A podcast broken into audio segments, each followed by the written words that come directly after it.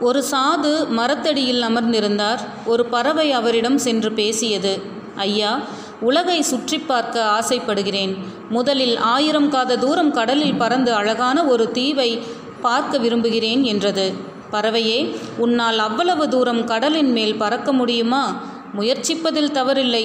ஒரு விஷயத்தை நினைவில் வைத்துக்கொள் பிரயாணத்தின் போது முதல் முறையாக உனக்கு சோர்வு ஏற்படும் போது உடனடியாக புறப்பட்ட இடத்திற்கே திரும்பிவிடு என்றார் சாது. தலையசைத்துவிட்டு பறந்தது பறவை. சாது தனது சீடனிடம் சீடனே முதல் முறை சோர்வடையும் போது பாதி பலத்தை இழந்துவிட்டோம் என்பதை புரிந்து கொள்ள வேண்டும் என்றார். ஒரு வாரத்திற்கு பிறகு பறவை திரும்ப வந்தது. ஐயா கடலில் இருநூறு காத தூரத்தை அடைந்தவுடன் சோர்வடைந்தேன். நீங்கள் சொன்னபடி உடனே திரும்பிவிட்டேன்.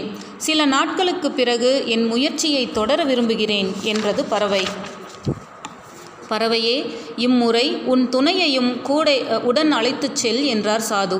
பதினைந்து நாட்கள் ஓடிப்போனது மீண்டும் பறவைகள் திரும்பி வந்தன. ஐயா எங்களால் கடலில் நானூறு காத தூரம்தான் பறக்க முடிந்தது. இன்னும் எங்கள் முயற்சியை தொடர விரும்புகிறோம். எங்களுக்கு உதவுங்கள் என்றது பறவை. சாது யோசித்தார்.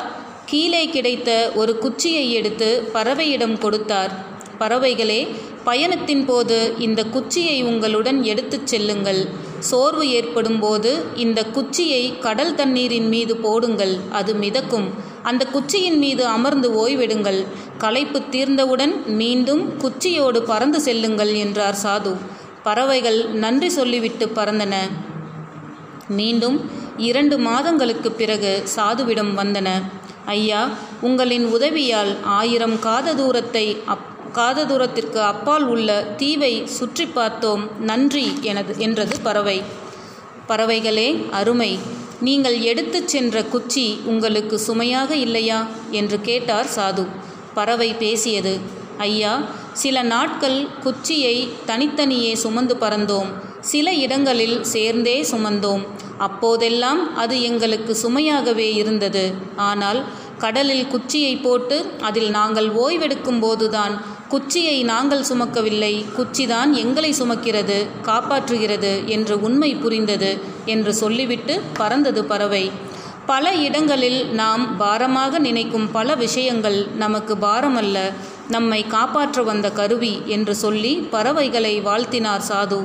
நாம் ஒரு இலக்கை நோக்கி செல்லும்போது இந்த குச்சியாக நமது பெற்றோர்கள் ஆசிரியர்கள் உறவினர்கள் உயர் அதிகாரிகள் என பலரும் நம்மோடு பயணம் செய்கின்றனர். நமது வேலைகளை செய்யும்போது நாம் சுதந்திரமாக செய்ய முடியாமல் பல தடைகளை இவர்களால் தடைகள் இவர்களால் நடக்கிறது. அது தடைகள் அல்ல நம்மை பக்குவப்படுத்தும் நம் மனதை அடக்கியால கற்றுக் கொடுக்கும். எனவே நமக்கு கிடைத்த இந்த குச்சிகளை ஊன்றுகோலாக பயன்படுத்தி நாம் சென்றடைய வேண்டிய தூரத்தை எளிதாக அடைவோமாக.